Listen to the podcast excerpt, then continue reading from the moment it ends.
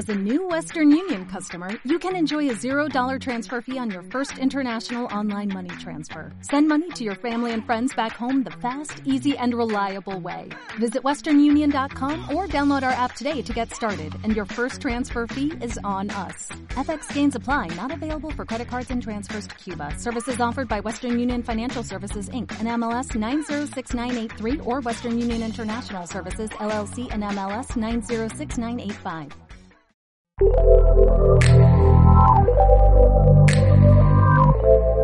Hola a todos, muchas gracias por conectarse el día de hoy. Vamos a hablar de la palabra ambición desde una perspectiva positiva en nuestras vidas con Nicolás Lapenti, quien es un tenista ecuatoriano nacido en Guayaquil el 13 de agosto de 1976. Nicolás en el 95 se convirtió en el primer jugador en la historia del tenis mundial en lograr seis títulos consecutivos en torneos satélites profesionales. Ese récord lo registró la ITF International Tennis Federation, entidad con sede en Londres que controla y regula el deporte blanco. Para mí es un verdadero placer esta noche poder conectar a Nicolás Lapente. Bienvenido, Nicolás. Qué gusto tenerte hoy aquí con nosotros. Hola, ¿qué tal? ¿Cómo estás? ¿Qué tal todo? Todo lindo, Nicolás, todo lindo. Y muchísimas gracias por aceptar esta invitación para esta noche desde mi live, desde mi cuenta personal y próximamente desde Spotify en mi podcast Convergencia. No, un gusto estar acá contigo, eh, poder eh, conversar un rato, hablar de, bueno, del tema de la ambición, que era el tema que íbamos a conversar, contar un poco de, de historias, de experiencias, así que nada, contento de estar acá. Ay, qué gusto, Nico. La verdad, estoy muy agradecida por aceptar eh, estar esta noche con nosotros. Bueno, el día de hoy, ya que tenemos a Nicolás, les voy a hablar un poco más quién es Nicolás Lapenti y por qué lo elegimos para hablar sobre ambición. Nicolás en el 99 logró proyectar su tenis exquisito en los torneos mundiales más importantes, alcanzando en ellos destacadas posiciones. La labor cumplida en el 99 hizo que sea llamado la promesa, la revelación del año. Y no podía ser para menos, pues Nicolás de un puesto 92 pasó a octavo en el mundo. Definitivamente un logro, ya que Nicolás en ese entonces tenía apenas 23 años. Entonces, Nico, con este antecedente, y yo creo que eres la persona idónea para hablarnos sobre ambición desde una perspectiva positiva, quiero que nos cuentes, eh, bueno, ya entrando en lo actual, a la actualidad, de quién es Nicolás Latenti, un hombre eh, de familia, empresario, pero quisiera que nos cuentes cómo has pasado esta época de pandemia junto a tu guapísima esposa y tus tres hijos. Cuéntanos, Nicolás. Y bueno, creo que ha sido eh, una, una, experiencia o una forma de vida eh, completamente distinta y nueva para todos. nadie estaba eh, preparado para vivir lo que hemos vivido en los últimos meses, ya son casi tres meses. Eh, pero pienso que, que uno tiene que, en la vida tiene que ir adaptándose, eh, tiene que ir viviendo con las consecuencias y, tratar de siempre mantener la frente en alto, buen ánimo, tratar de, de mantenerse dentro de todo las cosas negativas que puedan haber, tratar de mantenerse pensando de manera positiva. Eh, y es la única manera porque en un principio se pensaba que, esto iba a durar 15 días, un mes, después ya, ya llevamos dos meses y pico y bueno, quién sabe eh, cuánto tiempo más tengamos que, que, seguir llevando este, este ritmo de vida. Así que eh, pienso que lo más importante es eso, no ir adaptándose y tratar de mantenerse bien positivo. Así es, yo creo que lo que acabas de decir es básico, todo está en la mente y si tu mente se enferma, tu cuerpo también. Entonces eh, hay que mantenernos con esa actitud eh, siempre positiva. Empezamos con las preguntas, Nicolás. Nicolás. De acuerdo, de acuerdo. Cuéntanos, ¿cómo inició tu amor y disciplina por el tenis? Eh, bueno, arranco en realidad desde muy pequeñito eh, con mi papá jugando paleta pelota en la playa desde los 4 o 5 años, eh, simplemente como un juego, ¿no? como un niño que, que le gustaba hacer deporte. Eh, no solo me gustaba a jugar la paleta, sino que también me gustaba jugar fútbol eh, y todo lo que hacen los niños. Eh, unos años más tarde, ya con una raqueta de tenis en mano, mi papá me llevó al club, empezamos a jugar y, y en realidad eh, fue un, un tema de, de, que la pasión y el amor por el tenis eh, se fue dando solo. Eh, no fue algo planeado, no fue algo que, al cual me obligaron a hacerlo, sino más bien eh, era yo el que, el que pedía que, que, quería ir al club, que quería jugar, que quería entrenar. Los fines de semana me gustaba quedarme en el club prácticamente todo el día. Y, eso de ahí cada vez fue, fue haciéndose algo, algo natural, ya era parte de la rutina de mis días, eh, especialmente los fines de semana. Y el tenis en realidad siempre, siempre fue un juego, ¿no?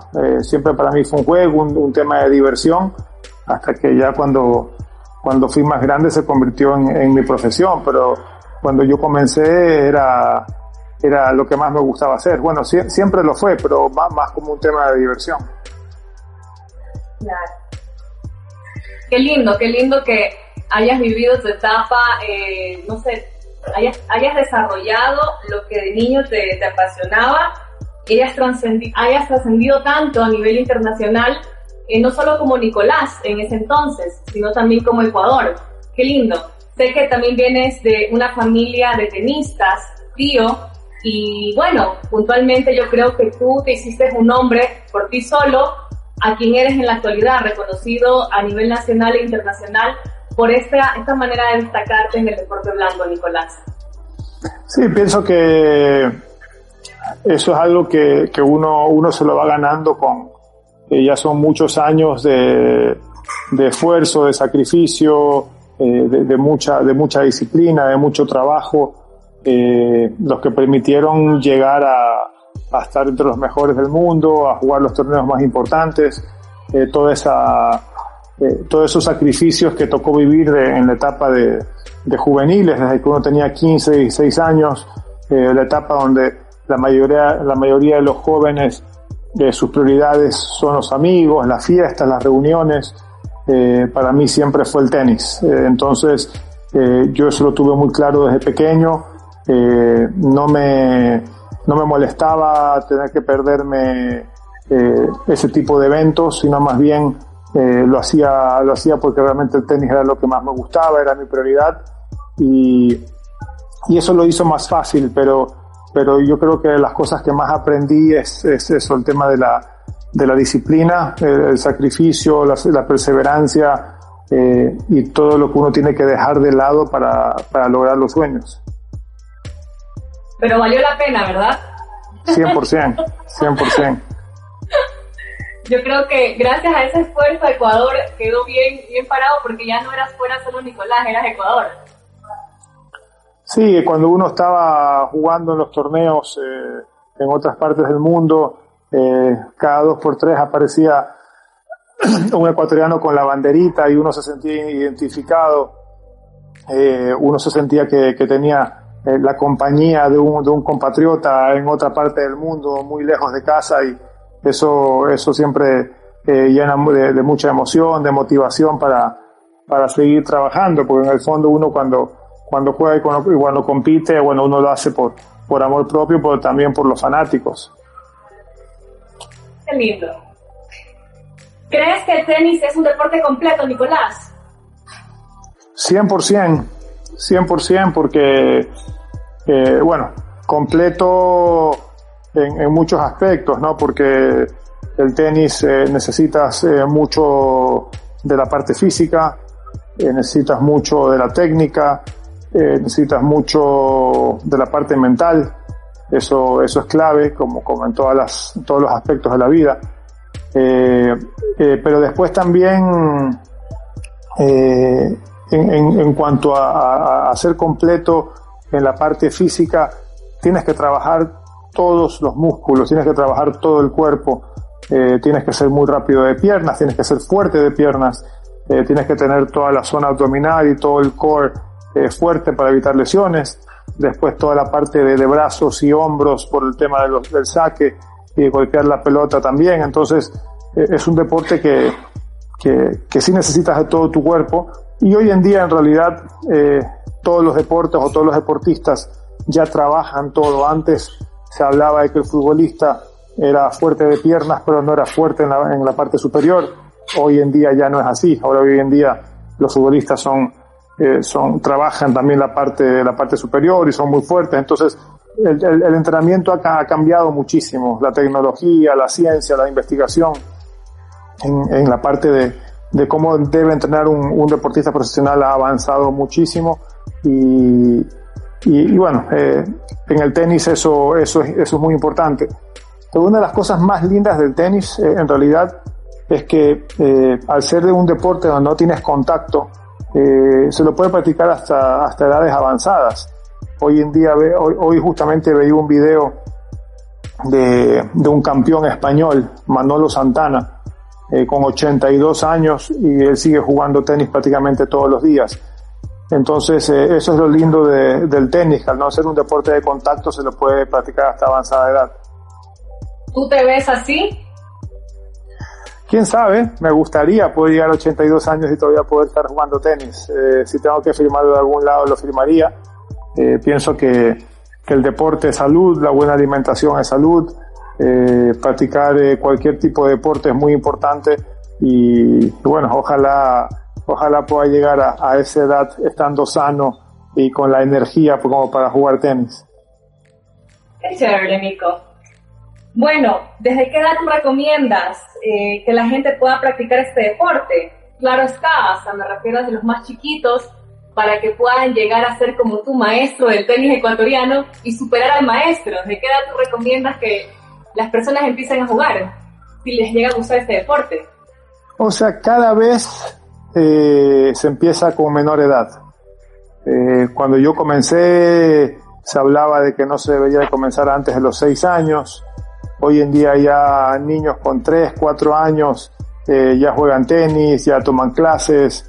Entonces en realidad no hay una edad específica, no, no hay una edad específica. Lo que sí es que si hay un niño de, de cuatro o cinco años que, que va a jugar, tiene que ser eh, un tema más que una clase, tiene que ser una diversión, tiene que ser un juego, para que los niños no se aburran, que no, eh, no se cansen, no lo vean como, eh, como una obligación, sino simplemente como un juego, como una diversión, que, que lo compartan con otros amigos y de esa manera que le, que le vayan cogiendo el, el gusto de, del deporte y que no se cansen de ello. Qué bueno, o sea, como tú dijiste, tus inicios y por eso llegaste tan lejos representando al Ecuador y siendo Nicolás quien eres hoy en día, una gloria a nivel mundial de tenis, es porque disfrutabas de lo que hacías. Entonces, si hay niños practicando, la idea es que lo disfruten y no sea por obligación. 100%, eso es lo más importante. Volviendo ya para terminar con el tema del tenis, hoy en día, eh, después de todo lo que has vivido, de todo lo que has disfrutado, de todo lo que has sufrido también con tu carrera profesional, ¿qué es el tenis para ti, Nicolás? A ver, el tenis, eh, aparte de, de haber sido mi, eh, lo que más me gustó, de haber sido mi, mi, pasión y sigue seguir siendo mi pasión, creo que el tenis a mí me formó como persona eh, me hizo madurar, eh, me hizo me hizo un poco aprender aprender de, la vida a más corta edad, porque el tenista, eh, yo podría decir que yo llegué a la a, a la parte más alta de, mi carrera con 23, 24 años. ¿no? Cuando tal vez una persona normal a esa edad está terminando la universidad y está comenzando eh, tal vez a, comenzando en un trabajo, los primeros pasos, ¿no? Eh, en mi caso, en mi caso con muy corta edad, ya, ya estaba como quien dice en la parte más alta, más alta de, de, de mi carrera y eso eso te obliga a madurar, te obliga a, formarte como persona. Y, hoy en día en todo lo que hago trato de, aplicar lo que aprendí, especialmente en el tema de, orden, de disciplina, de trabajo, que, es lo que, lo que más me marcó. Eh, yo era un jugador que, necesitaba estar bien entrenado, que necesitaba eh, estar eh, en muy buena forma y la única manera de hacerlo era con buen descanso, con buena alimentación, con buen trabajo. Eh, y si yo no estaba eh, consciente de que esas tres cosas tenían que venir juntas, las cosas se volvían muy difíciles. Entonces, eh, yo creo que el tenis, aparte de, de, que, de que es un deporte maravilloso, a mí me, me formó, me formó como persona. Eso lo, lo mantienes hasta el día de hoy en tus etapas profesionales, en tus etapas empresariales, y como padre de familia. Siempre, siempre. Y, definitivamente que eh, la etapa tal vez de padre eh, es la más difícil porque nadie te enseña a ser padre. ¿no? Eh, pero obviamente uno quiere guiar a sus hijos y, y, brindarles esa, esa disciplina, esa educación, ese respeto, los valores que obviamente me inculcaron también mis padres y que, y que nosotros tratamos de, de, que sean esos mismos valores los que le inculcamos a nuestros hijos, pero esa es la parte de complicada de ser padre, que es toda una experiencia nueva, todo el mundo te puede aconsejar y decir cosas, pero en el fondo eh, tienes que, que, tú manejarlo en el día a día y, pienso que, que, el deporte y el tenis en este caso me, me formó de una manera eh, en la cual yo, yo quiero transmitirle a mis hijos esa, esa disciplina, que las cosas no son fáciles, que hay que ganárselas, eh, y eso es lo que un poco eh, queremos enseñarles a ellos. Sí, yo creo que tienes esas bases y lo estás haciendo muy bien, Nicolás, con tu esposa.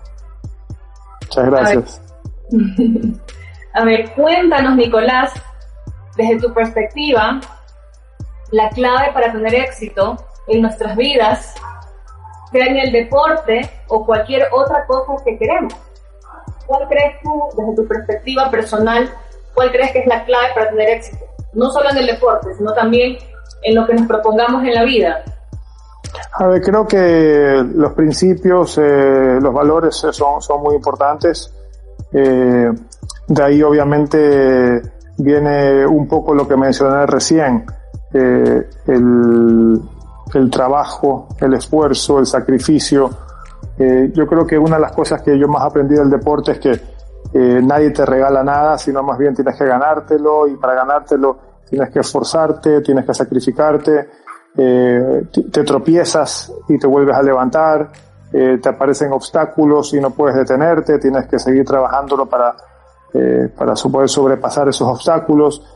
en el caso del tenis, o del deporte, tienes lesiones, eso te deja mucho tiempo fuera de la cancha y eso te, te vuelve muy fuerte mentalmente eh, y eso te ayuda a no darte por vencido.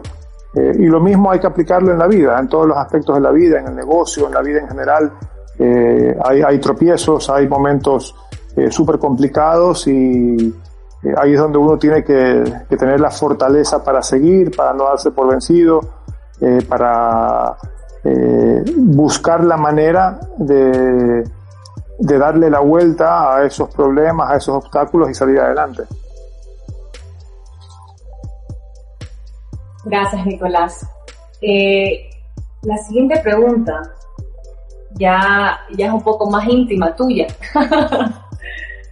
Ahora que sabemos que estás fuera del tenis y eres un padre eh, que te dedicas al 100% a tu vida familiar, eh, ¿cuál y sabemos que también ya estás fuera del tenis profesional.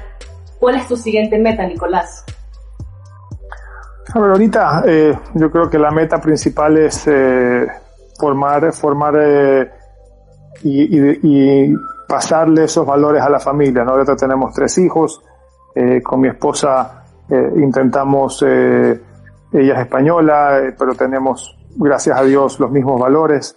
Eh, la familia para nosotros es lo más importante y, eso es lo que tratamos de, un poco transmitir a nuestros hijos, ¿no? Eh, cuando, cuando yo jugaba tenis y, viajaba todo el año, una de las cosas que yo más quería era tener, tener una casa, eh, estar establecido en un lugar eh, y hacer esto, ¿no? Lo que estoy haciendo ahorita. Y es una de las cosas que yo eh, más quiero, ¿no? Y obviamente después, eh, como, como profesional tengo mis objetivos, eh, hay, hay cosas que me voy, me voy trazando metas, yo siempre fui de, de trazarme metas a corto plazo para poder cumplirlas y seguir, y seguir trazándome nuevas metas. Eh, y eso es un poco lo que, lo que yo busco, ¿no? Eh, no, me, no me gustaría desligarme 100% del deporte, siempre estoy de alguna manera involucrado, eh, porque me parece que, que, aparte de que es mi pasión, es, es salud, el deporte es salud y, y me quiero mantener de esa manera. O sea, tu meta, tu pequeña meta, o sea, estás realizando en la actualidad la meta que tenías de jovencito a largo plazo, tu familia.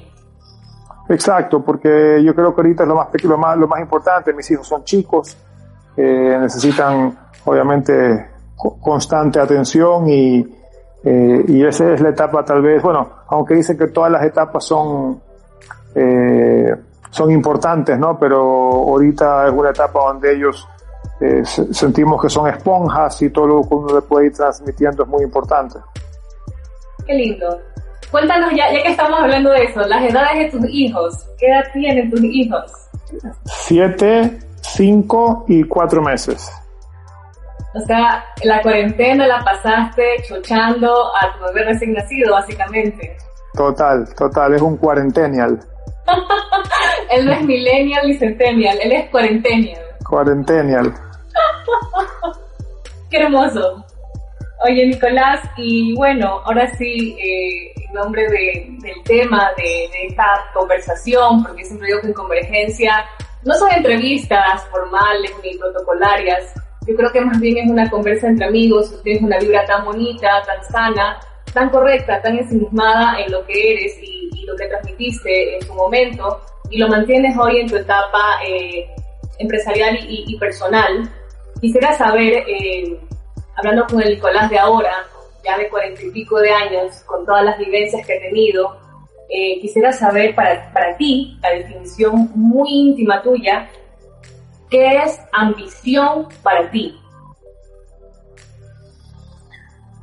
Eh, y bueno, es una palabra que, que puede tener la parte buena y la parte mala, ¿no? Y pienso que, que es importante ser ambicioso, eh, porque eso te lleva a, esforzarte más, a, luchar, a, conseguir tus metas, ¿no?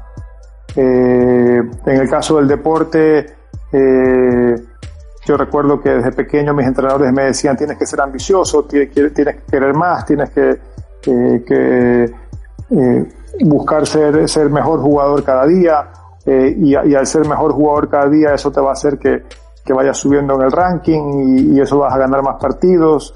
Entonces, de alguna manera, eh, la ambición era, era, era parte del día a día, ¿no? Eh, pero hay veces que, que ser, que ser muy ambicioso tampoco, también puede ser malo. Entonces uno tiene que tratar de encontrar eh, un punto medio, eh, trazarse metas. por eso es que yo, yo siempre te, te dije hace un rato que yo intentaba trazar, trazarme metas reales eh, y más a, a, mediano plazo que a largo plazo eh, para poder para poder cumplirlas no a veces a veces eh, yo veo que hay gente que se traza metas eh, muy complicadas eh, y, y, al trazarse metas muy complicadas a veces no las cumples y eso te frustra. Entonces es preferible ir cumpliendo metas cortas y trazándote nuevas metas y cumplirlas. Y entonces cuando las cumples te sientes bien, te sientes realizado, pero después ahí tienes que tener esa ambición para trazarte una nueva meta. Entonces es, es, es complejo, no, no, no es muy, no es muy fácil porque la, la ambición te puede también hacer perder el rumbo. Eh, y ahí es donde uno tiene que estar bien, bien centrado. Eh, en mi caso, en mi caso, por ejemplo, eh, eh, cuando yo jugaba, las metas que yo me trazaba, era obviamente cuando era chico y comencé a jugar y estaba 500 del mundo, eh, mi siguiente meta era ser el 300 del mundo. Eh, cuando lograba esa meta, después mi siguiente meta era ser el 100 del mundo. Eh, y, así la siguiente meta era el 50 del mundo. Entonces poco a poco, ¿no? Pero si yo estoy al 500 del mundo y quiero que mi meta sea ser el 10 del mundo, me puedo chocar contra un muro muy grande y eso me puede frustrar. O sea, lo que nos acabas de decir es que la ambición es la gasolina para ir cumplir. Ahí tienes un bebé tuyo, me imagino. Sí. Entonces, la visión es una gasolina para ir cumpliendo estas metas a corto plazo, pero lo chévere de la ambición es que debes de tener un equilibrio y no exagerar. Exacto, exacto, porque, porque te puedes jugar en contra, ¿no? Te puedes jugar en contra y eh, yo creo, yo creo que eh, si es que si es que tú tienes una, una ambición muy grande eh, y durante mucho tiempo no puedes lograrla, eh, eso te puede frustrar, te puede frustrar. Entonces, yo pienso que hay que ser ambicioso, pero hay que ser un ambicioso que, que, que, tú sientas que puedes cumplir con esas metas. porque sé, de gente que, que, claro, no, no, yo soy ambicioso y yo quiero ser el, mejor del mundo está perfecto, ¿no? Pero antes, antes de ser el mejor del mundo en algo, tienes que eh, primero cumplir etapas. No, no puedes desde cero, de la noche a la mañana, ya ser el mejor del mundo. Tienes que ir cumpliendo etapas. Eh, para eso se necesita mucho esfuerzo, mucho sacrificio, mucho tiempo, dedicación. Eh, cumples, cumples, cumples una meta, cumples una etapa, te pones como meta la siguiente etapa. Claro. Qué bueno, Nicolás, que, nos aclares eso.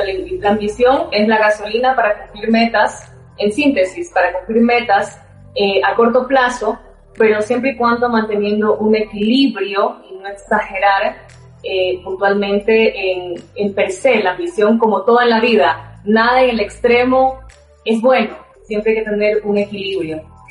Nico, hay una fan tuya que dice que quieres, que quieren ver al bebé. le, mostraría, pero está dormido ya. ¿Perdón? Se lo mostraría, pero está dormido ya el bebé. A estas horas, en la próxima entrevista, Nicolás y su familia. Hoy estamos hablando de la ambición y, lo que este, lo que como Nicolás Lapenti nos puedes aportar, o sea, lo positivo, el tema de tener equilibrio, el tema de, las metas a corto plazo y tú en la actualidad viviendo tu meta a largo plazo, disfrutando la película. Gracias por compartirnos esto, Nicolás. Vamos a contestar un par de preguntas de las personas que nos acompañan hoy en este live. Eh, ¿Te parece bien, Nicolás? Claro, encantado. Dale, a ver. Jorge Arias dice, ¿puedes traer a Nadal para exhibición Ecuador. Y bueno, esa, esa era un poco la idea eh, para este 2020. Eh, estábamos bastante avanzadas las conversaciones y obviamente ya eh, con todo lo que ha pasado bastante complicado. y ahorita hay que ojalá poder organizarnos para el 2021, pero sí, eso, eso está en nuestros planes que así sea, Nicolás, que, que todo este tema pase en el tiempo que tenga que pasar y, se, y nos puedas dar ese, eso, porque ahora con, tu tema empresarial traes y, y, haces que Ecuador disfrute de estos grandes eventos y, y bueno, tus fans piden a Nadal ahora mismo. sí, no, imagínate, para, incluso para mí como, eh, como ex deportista, como empresario, eh, incluso amigo de Rafa, eh, sería, sería espectacular poder tenerlo acá. El año pasado, eh, gracias a Dios, pudimos hacer el evento de Federer y, la idea es que, que podamos eh, poder teniendo este tipo de eventos en el país. esperemos que, que nos podamos recuperar todos de esta situación y, y pronto poder tener este tipo de, de eventos acá. Así será, Nicolás. Esperamos que, que sea posible pasando todo este tema de, de COVID-19 y ya podamos tener esos eventos magníficos que solo tú sueles traer acá al Ecuador. La siguiente pregunta que hace Karina Vivanzo dice, Nico, ¿qué consejo le puedes dar a los pequeños que aman el tenis y no pueden salir de casa a las canchas. Se refiere, imagino, en estos momentos eh, de la cuarentena, ¿no? Así es. Eh, y bueno, ahorita pienso como, como decíamos hace un momento, ¿no? Es una experiencia completamente nueva para todos. Eh, la gente que, que ama el deporte o ama el tenis y que en estos momentos no puede jugar, eh, tienen que intentar mantenerse físicamente.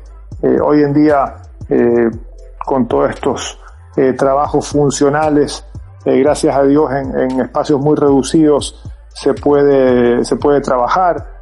Y, en la parte de tenis, eh, si es que no tienes una pared como para jugar contra la pared y, hacer deporte un rato ahí, en realidad lo, máximo que puedes hacer es ver videos ver videos para aprender, para ver qué, qué, qué hacen los, jugadores profesionales en los momentos más importantes, eh, cómo, eh, cómo resuelven las situaciones complicadas, eh, eh, cómo se van adaptando a medida que va avanzando el juego. Entonces yo creo que todo eso es importante y hasta que no se pueda jugar tratar de, de ver partidos porque mirar partidos uno aprende mucho.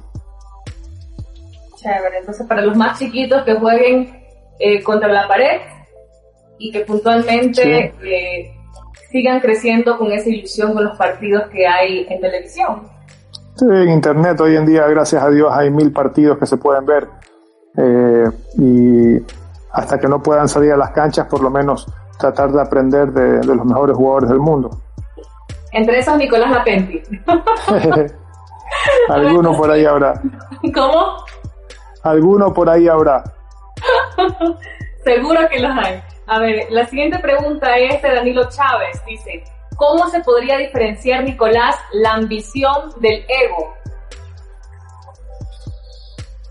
Eh, ah, es, es una buena pregunta, ¿no? Sí. Porque el, en el caso en el caso nuestro, eh, al, al ser hacer el tenis un deporte un deporte individual, eh, los tenistas nos volvemos bastante, bastante yoístas, ¿no? Eh, nos vemos egocéntricos, eh, to, toda, la, toda la atención de alguna manera está centrada en uno. Eh, uno tiene un equipo de trabajo que muchas veces está conformado por un entrenador, un preparador físico, y ellos están todo el tiempo pendiente de uno, del jugador.